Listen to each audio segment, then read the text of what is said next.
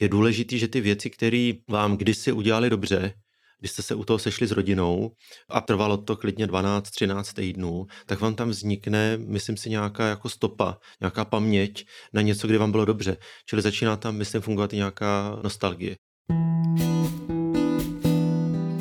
Jeho jméno v titulcích seriálů snadno přehlédnete, přitom neprávem. Stojí za většinou nejúspěšnějších televizních pořadů více než deseti let. Vítám vás ve studiu Blesk.cz, moje jméno je Ivan Dach Zladík a mým dnešním hostem je televizní producent Michal Reitler. Dobrý den. Dobrý den.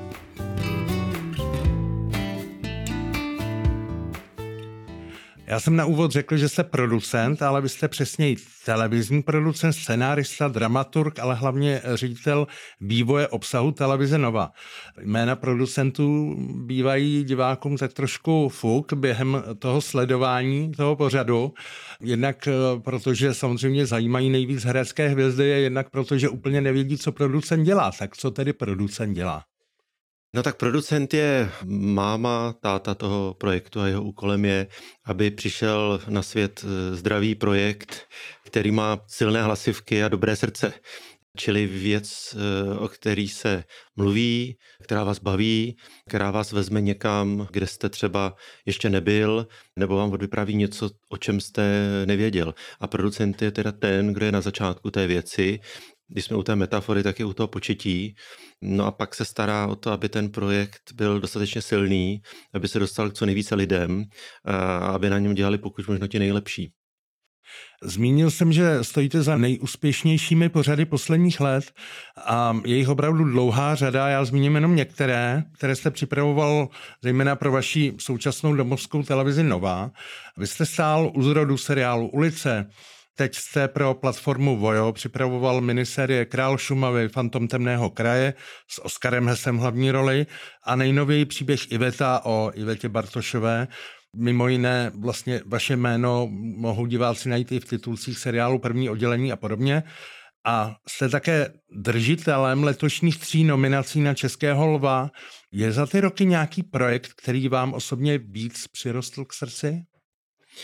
No pro mě je vlastně jako zásadní a iniciační projekt ulice. Vlastně jako z hlediska toho, co pak následovalo, je ulice pořád tím, co mě profesně posunulo nejdál, protože prostě tam jsem objevil klíč k tomu možná diváckému úspěchu, který je prostě v dobrém scénaristovi, v dobře zvolené látce, v dobře zvoleném tématu, že vlastně jako komu budeme vyprávět a co budeme vyprávět. A v tom ta ulice byla fantastická sedmiletá škola.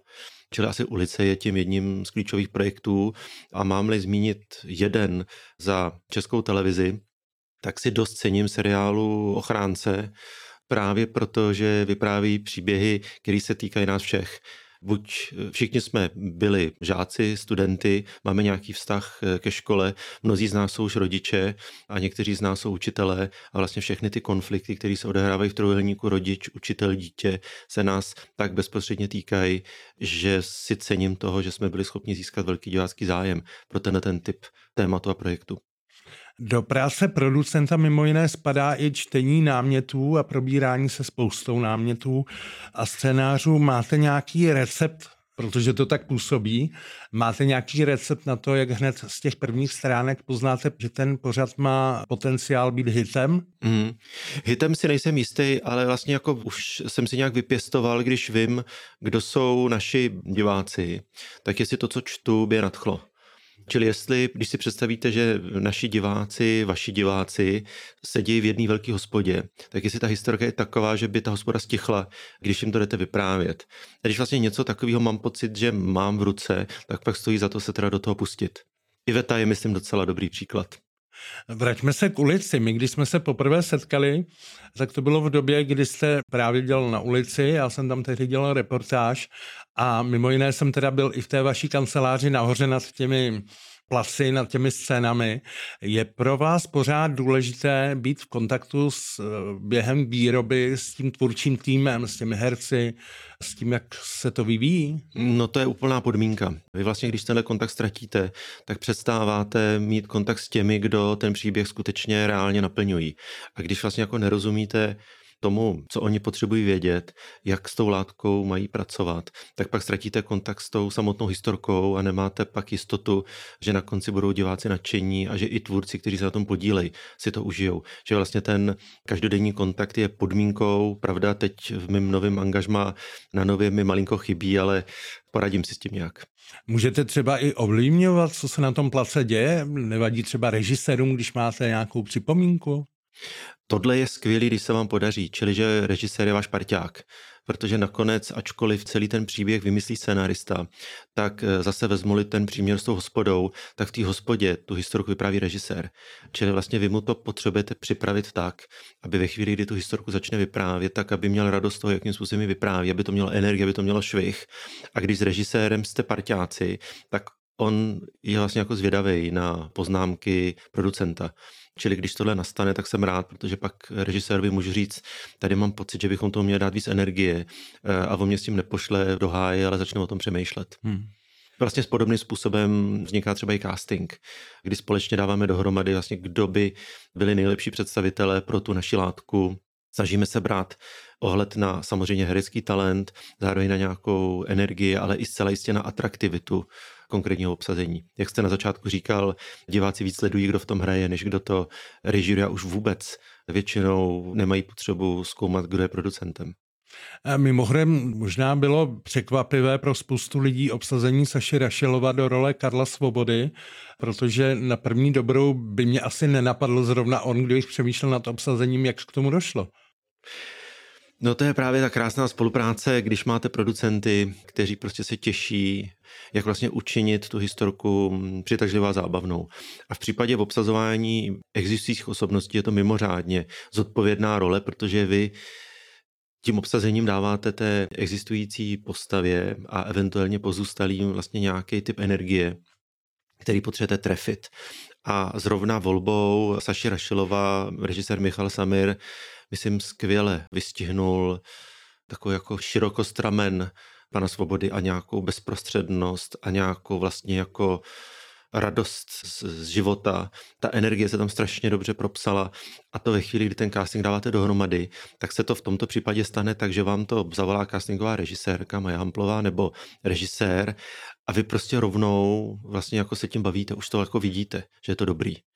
My se k Ivetě ještě vrátíme, ale teď se znovu zeptám na ulici, protože ulice je tak výrazně odlišný počin od všeho, co se kdy v televizní historii Československa natáčelo. Připomenu, že premiéru měla 5. září 2005, teda před 18 lety, což je naprosto neuvěřitelné číslo. Vlastně letos je plnoletá, tak doufám, že budou probíhat nějaké oslavy. Ale říkal jste si vy tehdy na, na začátku vašeho působení na tomto projektu, že čeká ulici takhle dlouhá doba? No tak především jenom potřebuju zmínit, že ten projekt nastavoval naprosto jako fantastický Radek Bajgar jako kreativní producent, čili to, co já dělám na jiných projektech, on dělal na ulici, čili on byl ten, kdo si rozmyslel, jakým způsobem to chce dělat a jak to udělat, jak se teď říká, dlouhodobě udržitelné. Já jsem tehdy vnímal celou tu misi tak, eh, že když vlastně děláte něco prvně a má to takzvaně běžet navždy, tak to si neumíte představit. Vy si vlastně umíte představit, když něco měsíc připravujete, že to měsíc vydrží. Když to vyrábíte půl roku, si umíte představit, jak bude vypadat další půl rok. Čili když jsme se dostali k Vánocům tehdy, v roce 2005, tak jsme si uměli představit i 2006 když jsme dodělali 2006, už jsem si uměl představit i dva roky dopředu. Vlastně jako zjistíte, jakou energii ten projekt má, kde je potenciál toho projektu v jednotlivých linkách. Navíc eh, Dušan Klein tehdy to postavil na fantasticky dobrém obsazení, kdy prostě to byla sestava zkušených chytrých herců, kteří zjistili, že ta ulice je pro ně vlastně jako veliký plátno, jaký předtím neměli, protože tu postavu si sami tvořej. Čili na jednou setkávání s paní Maciuchovou byli fascinující, protože prostě ona vždycky přišla nespokojená ale vždycky měla nějaký dobrý řešení, jak tu svoji postavu dá rozvíjet. A vy najednou zjistíte, že sedíte na něčem, co je organický, co vlastně jako má nějaký vlastní tep, má to nějaký vlastní biorytmus, no a to pak už vlastně si umíte představit i pět let dopředu. Já si pamatuju vlastně z toho původního obsazení, zejména na mě udělala dojem Tereza Brodská samozřejmě, protože to je vynikající, ale vy jste zažili během natáčení několikrát takovou situaci, která je srovnatelná s Dallasovským sprchováním Bobbyho Ewinga. Mám na mysli například, když právě Tereza odcházela kvůli nějakým zdravotním komplikacím, měla nějakou léčbu a podobně, tak se přímo během jednoho dílu vystřídala s Veronikou Žilkovou. To no, bylo? je to tak. No v tom je právě ta uhlice naprosto fantastická. Kdo dělá spravodajství nebo deník, tak ví, jak vlastně jako, jakou pomocí je vlastně ta nezbytnost, že musíte každý den prostě ten obsah odbavit. A ulice vlastně tohle vysí nad ní trvale. Čili tam není žádná rezerva. A ve chvíli, kdy Tereza přišla s tím, že musí na operaci, tak samozřejmě je to jasná věc, eh, zdraví je na prvním místě, ale prostě máte jednu z hlavních figur rozepsanou, nevím, že točí každý třetí den, čili tehdy jsme přišli teda s tím řešením, divadle se alternuje, čili vy můžete vidět stejné představení s dvěma herci, tak jsme chviličku hledali, jestli to obsazovat někým, kdo podobně vypadá a nakonec jsme si řekli, že spíš jako hledáme energii, a tehdy jsme se domluvila, Veronika Žilková byla fantastická, kejvla na ten, ten zábavný model. A opravdu to bylo tak, že se tam obě herečky potkali ve dveřích. Bára Jordánová, postava, kterou hrála Tereza, odcházela, zazvonila u dveří nějaká osoba, otevřela dveře a tam stála Veronika Žilková a ona řekla, já jsem Bára, já jsem taky Bára. Vyměnili si pozice, Tereza Brodská vysvětlila Veronice, jaká je situace v rodině a že s Tomášem, jejím seriálovým manželem, to momentálně není snadný běželo se dál. No a když pak přišly děti seriálový do scény, tak jsme to celý vyřešili tím, že oni se jenom podívali, že má maminka nějaký nový účes. A dokonce tu situaci, jak to tak bývá, že muži občas v těch stazích svým partnerkám třeba nevěnují tolik péče, tak její seriálový partner No tak promiň Petře, Petr Vacek v tom partnerském soužití vlastně tu změnu ani nezaznamenal, čili jenom říká, co bude k večeři. A prostě podařilo se nám tímhle tím způsobem nějak tu dobu, kdy Tereza potřebovala teda věnovat se svýmu zdraví, tak jsme ji tímhle způsobem překonali. A ono vás to naučí, že vlastně jako si poradíte. Že vždycky, a tahle situace byla úsměvná, byly i situace, které byly mnohem méně úsměvné. A prostě víte, že ten tým je tak sehraný, že vlastně jako víte, že si prostě ten živý organismus a zdravý organismus celého toho se skupení ulice s tím prostě poradí. Teď eh, někde mi to vyprávěla šéf dramaturgině ulice Iva Bergerová, že během covidu, když točili, tak vám se stane, že onemocní herec ze dne na den a vy máte scénaristu, který rychle upraví scénu, takže třeba proběhne po telefonu. Že ta postava tam není, ale že s ní telefonujou nebo se tomu nějak vyhnou. A v covidu se stalo, že prostě během dne tam ubyla jedna postava, Iva to přepsala, blížilo se natáčení, pak byla další postava, pak zjistila, že z té scény tam už byla jenom jedna postava, to dětská. A zase si s tím musí prostě ten scénarista poradit. Čili prostě scénarista je pán. Hmm. E, kolik scénaristů vlastně v tuhle chvíli píše ulici? Já bych řekl, že ke 20. Hmm. Já se vrátím k tomu, na co jsem se chtěl zeptat, že vy jste si během těch let vychovali novou generaci nejenom herců, ale i dalších televizních tvůrců, protože třeba pan Štáfek, myslím, že se podílí velmi výrazně, nebo režíruje sám. Mm. A když si člověk vzpomene na ty jejich začátky v ulici právě, tak je vlastně zdokumentováno jejich dětství. Ano. Jak se na to díváte vy, když vám takhle zestárli před kamerou někteří lidé a sami se pustili do své kariéry v televizi?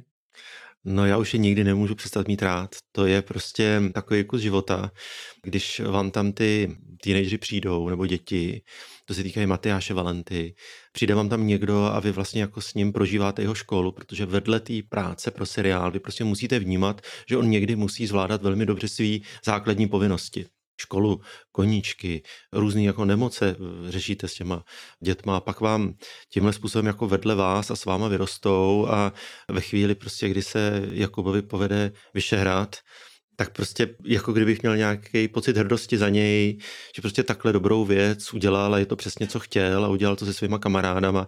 Takže myslím, že jako ta vazba je natrvalo. Teď se teda vrátíme k minisérii Iveta, která otevírá druhou řadou eh, dalšími třemi díly, které teď eh, už jsou k dispozici všechny na Vojo, tak otevírá poměrně smutný a rozhodně tragický život Ivety Bartošové. Jak vypadaly přípravy a re- realizace tohoto seriálu? Vy už jste to trošku nakousl, že když se točí něco, kdy ti představitelé ještě žijí nebo žili, takže je to vždycky trošku trošku náročnější. No z hlediska producentství je to ta disciplína nejtěžší, protože pořád musíte brát v úvahu, že jdete vyprávět příběh, stavíte atraktivitu vyprávění na, na osudech lidí, kteří žili a kteří mají příbuzné pozůstalé a musíte velmi pečlivě v přípravných fázích si rozmyslet, jestli jim chcete vrátit ten příběh do života. Nějak se s tím vyrovnali. Týká se to i skutečných kaus, které jsou policejní, nebo to jsou devadesátky. Vždycky si vlastně musíte na začátku říct, jestli to stojí za to ten příběh a komu jdete vyprávět. A v případě Ivety jednak eh, jsou u toho velmi zodpovědní producenti, kteří si uvědomovali zodpovědnost vůči rodině, širší rodině a, a příbuzným, kteří s Ivetou Bartošovou žili či spolupracovali. No a za druhé, vám je hned jasný na začátku, že je tu obrovské množství diváků, kterým prostě Iveta chybí v jejich životech. Mají s ní spojený dospívání, mají s ní spojený nějaký jako příjemný okamžik jejich života. Zároveň v nějakou chvíli se velká část z nich, nějak si jim Iveta z toho života vytratila jako partner a pak byli svědky vlastně jako tragických posledních let jejího života. Čili je to někdo, kdo nám v životě chybí, přichází někdo, kdo to chce vyprávět s respektem k ní, nikoli v označce Iveta Bartošová, ale holce Iveta, která pocházela z dobré rodiny, která byla harmonická, která spolu držela, chtěla být slavná a celý ten příběh v zásadě pro nás je důležitý v tom, vyprávět, jaké to je, když chcete být slavný, ale nemůžete nikdy dopředu vědět, jestli si prostě poradíte s tím, když se opravdu slavným stanete. Čili tohle je vlastně jako celý ten balík jako složitosti kolem Ivety, protože prostě na začátku víte, že je co vyprávět a vy si jenom musíte říct, jestli do toho máte jít a co je ten důvod, proč to jdete vyprávět. Vy jste na přípravě seriálu spolupracovali i s Ivetinou sestrou Ivanou samozřejmě s Arturem Štajdlem, který v tom všem vyrůstal a já jsem se neubránil tomu, když jsem byl na premiéře Ivety, že jsem celou dobu myslel na to, jak oni se na to asi dívají, jak to znovu vstřebávají a že zejména třeba pro toho Artura to nemusí být úplně jednoduchá záležitost. Například bratr Ivety, tuším, ten si vůbec nepřál v tom figurovat, z toho důvodu tam také není. Ale zeptám se na toho Artura. Jaká je ta spolupráce s ním a hlavně, jak je tedy připraven na vyvrcholení celého toho příběhu? No tohle je taky vhled do práce producenta. Já vlastně nemůžu to moc komentovat, protože s Arturem je v úzkém kontaktu Michal Samir, režisér a scénarista celé té věci. To znamená, on by vám toto uměl odpovědět velmi eh, detailně a poctivě. To, co ale se mi zdá teď cený, co jste zmínil, vy jste teď dost přesně pomenoval vlastně ten tlak, pod kterým producent je. Vy jste to zažil na premiéře Lucerny, kdy tam s náma Artur Štajdl seděl, vy se díváte na příběh, říkáte si, sakryš, jak on to musí níst. Tohle vy cítíte celou dobu od okamžiku, kdy si řeknete, že chceme vyprávět i vetu. Od samotného počátku, od námětu, tenhle ten pocit máte, protože ten Artur s váma, respektive ti příbuzní Ivana, další, vlastně jako s váma jsou setrvale v místnosti, kdy řešíte scénář, kdy řešíte casting, kdy Michal Samir interpretuje nějaký okamžiky z života všech těchto účastníků, tak tam vlastně oni s váma jsou přítomní. Ne třeba fyzicky, ale mentálně zcela jistě. A trvale si musíme klást otázku, jestli to, jak to vyprávíme, je pořád v míře, která je pro ně přijatelná. A to teda musím říct, že se daří. A to je velká podsta právě producentům Barlety a především Michalovi Samirovi, protože prostě kdyby oni nesouhlasili, tak to nevznikne. A já budu slavná. Jestli chceš být hvězda, musíš makat. Zpívání má být radost. Všechno kolem nás musí být top. Já přeci nepiju. Musí to být síla prát zamilovaný pár pro fanoušky. Ticho! Ty ti v té Praze sežerou. Ona tam přijde o všechno.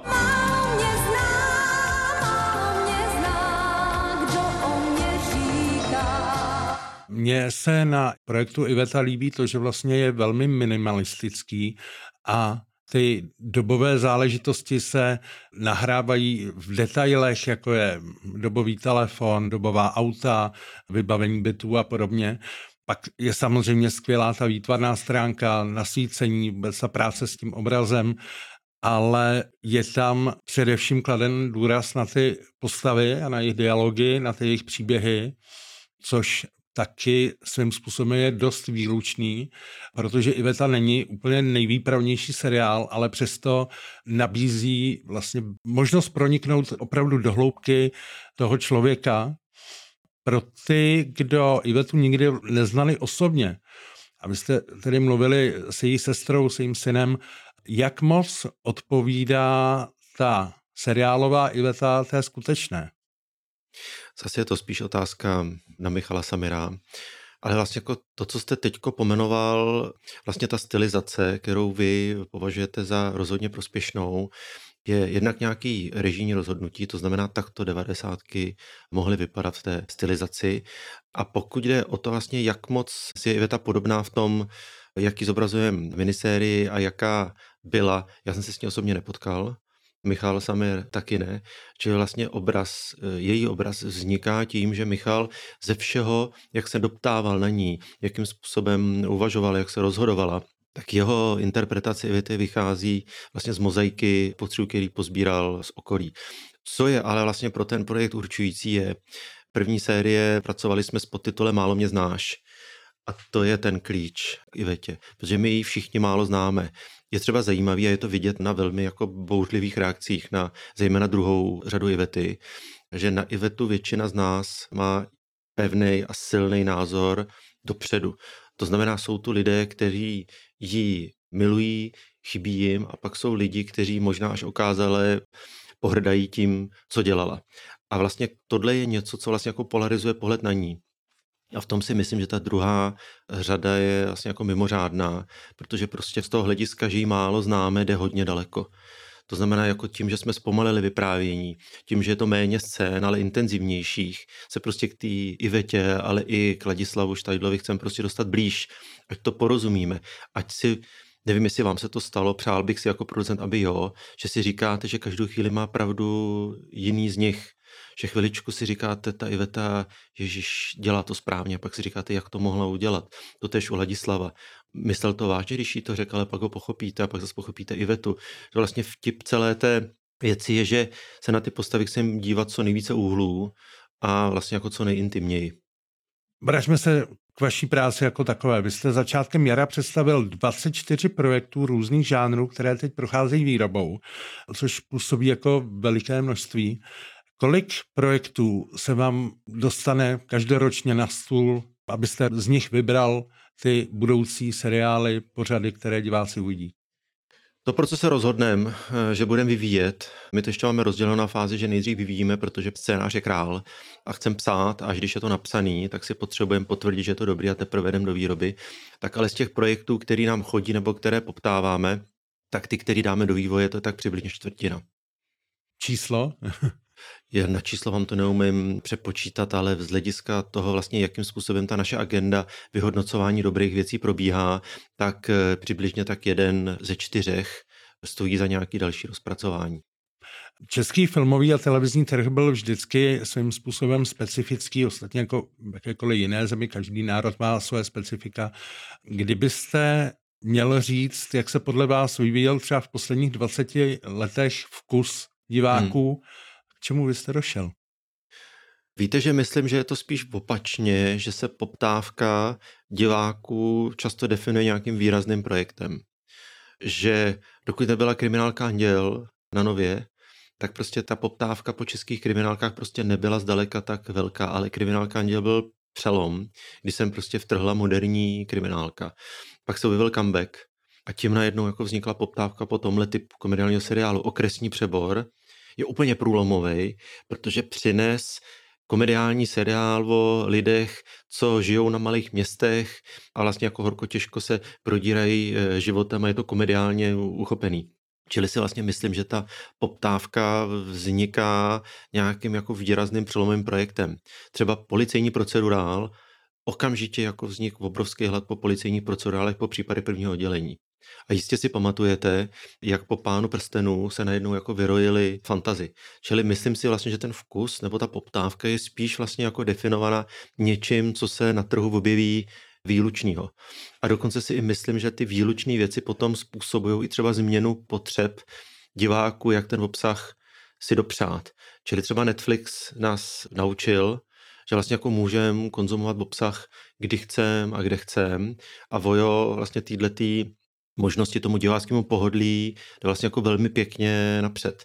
Čili vy si můžete vlízt na Vojo a pustit si tam to, na co máte chuť. Čili na vaši otázku myslím si, že ten vkus si myslím, že se nevyvíjí, respektive je to pořád, toužíme po podobných věcech, jenom myslím si, že se mění preference podle toho, s čím jsme prostě zažili skvělých 10 hodin našeho času. Vy jste mi trošku nahrál na další otázku. Když se podíváme na legendární seriály minulosti, typu 30 případů Majora Zemana, Nemocnice na kraji města, Chalupáři, čím si vysvětlujete jejich trvalou popularitu? Jednak tam jsou všude silný charaktery. Tím to nestárne, čili jako vztahy, jak jsou vybudovaný, jakou péči má každá z postav. Nejlepší jsou sňatky z rozumu. Nejlepší jsou sňatky z rozumu. Znovu na to koukám a vždycky jsem unešený, jak strašně je to dobrý a jak strašně nechci, aby to skončilo. A to je vlastně jako princip, že vy se na to rád podíváte znovu, protože ta cesta je tak napínavá přes postavy, že vám nevadí, že víte, jak to dopadne. Protože ta cesta je strhující, to za prvé. A za druhý je důležitý, že ty věci, které vám kdysi udělali dobře, když jste se u toho sešli s rodinou a trvalo to klidně 12-13 týdnů, tak vám tam vznikne, myslím si, nějaká jako stopa, nějaká paměť na něco, kdy vám bylo dobře. Čili začíná tam, myslím, fungovat i nějaká nostalgie. Čili když prostě slyším znělku těchto těch seriálů, tak prostě jsem dítě a nedá se s tím nic dělat protože prostě tehdy jsem to tak slyšel a někdy jsem některou epizodu nesměl vidět, protože jsem prostě přines blbý známky a naši mi to zakázali. A myslím si, že jako tím letím vzniká vlastně jako silná nostalgie k projektům, vedle kterých jsme vyrůstali. Na kterém z těchto seriálů byste se chtěl podílet, kdybyste se mohl vrátit v čase? Nemocnice na kraji města je skvělá. Skvělá. A první řada ještě jako o hodně lepší než druhá. Je to vlastně jako doteď se z toho dá učit ale byly by to sňatky z rozumu. To prostě je nepřekonatelný. Stejně jako z komediálních seriálů, taková normální rodinka. To vlastně jako doteď jasnu. A na těch věcech je fantastický, že tam není důležitá forma.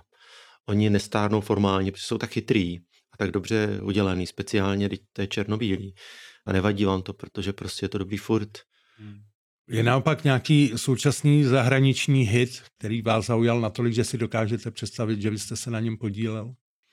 No to je každou chvíli něco. Vlastně už se snažím vybírat si zahraniční tituly tak, aby mi pomohli s něčím, co třeba zrovna máme v developmentu, ve vývoji. Čili tu inspiraci pořád někde ze světa tahám.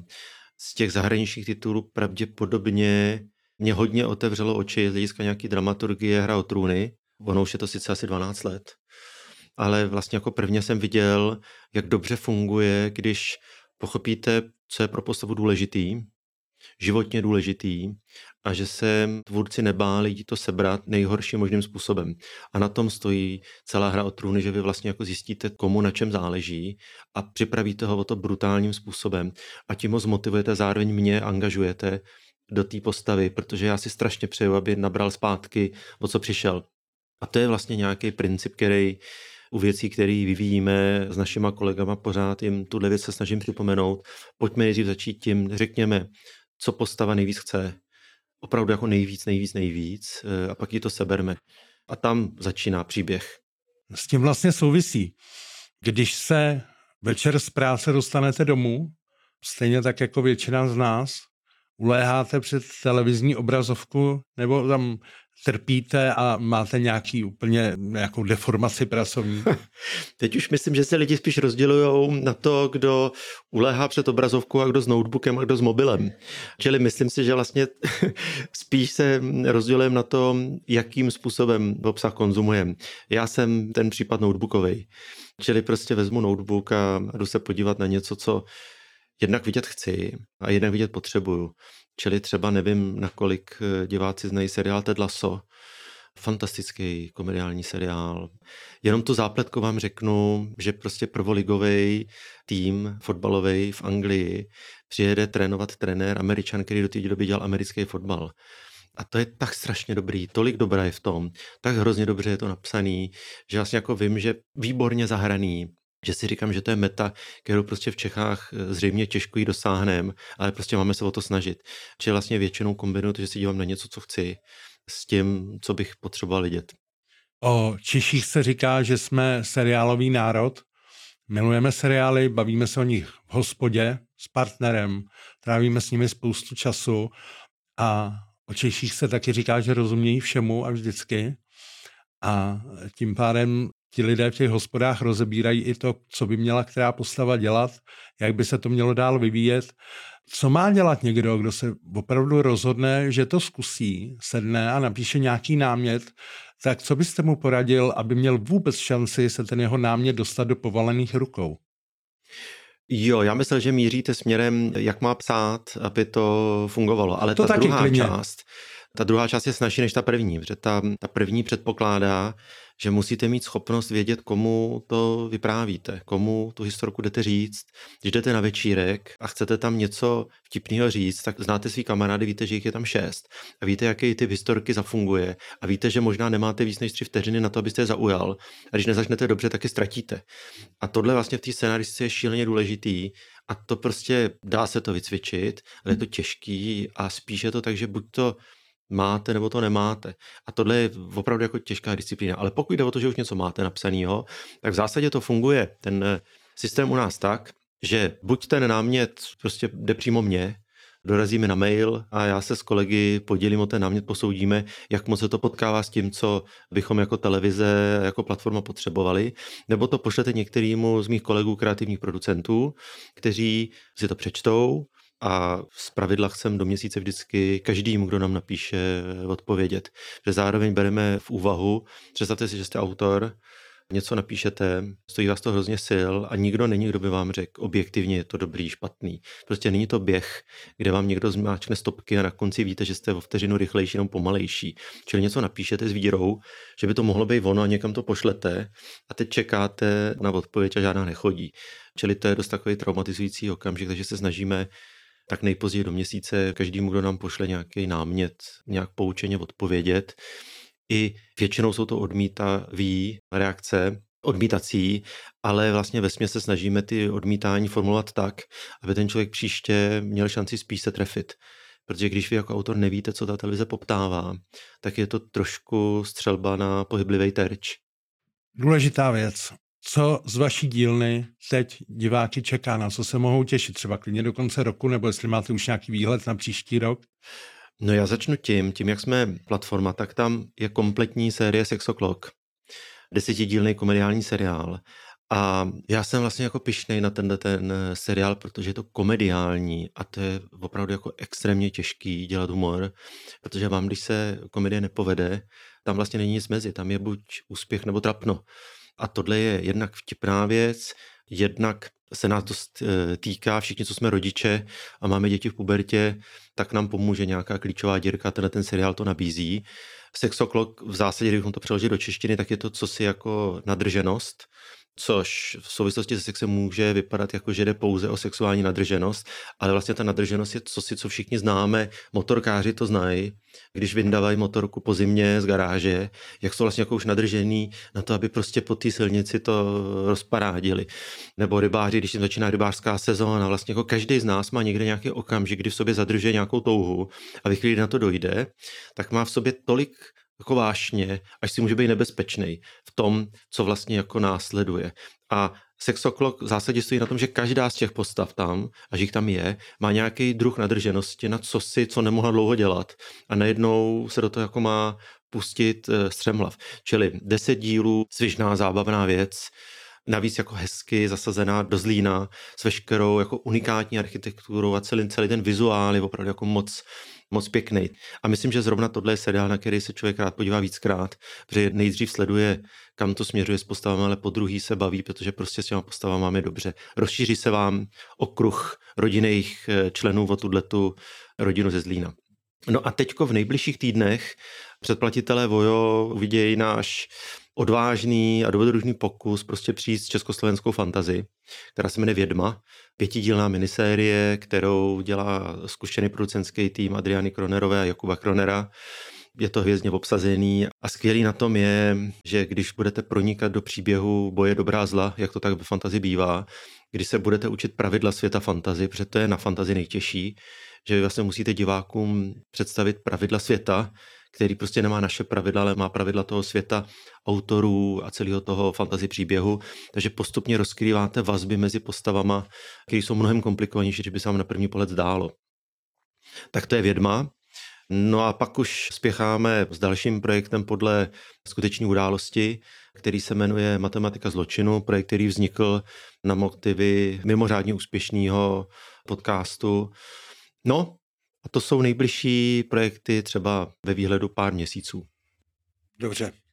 Tak se budeme těšit. Já vám moc děkuji za návštěvu. I za naše čtenáře a diváky vám přeju hodně úspěšných pořadů do budoucna a mějte se moc hezky. Děkuji za pozvání. Naschranou.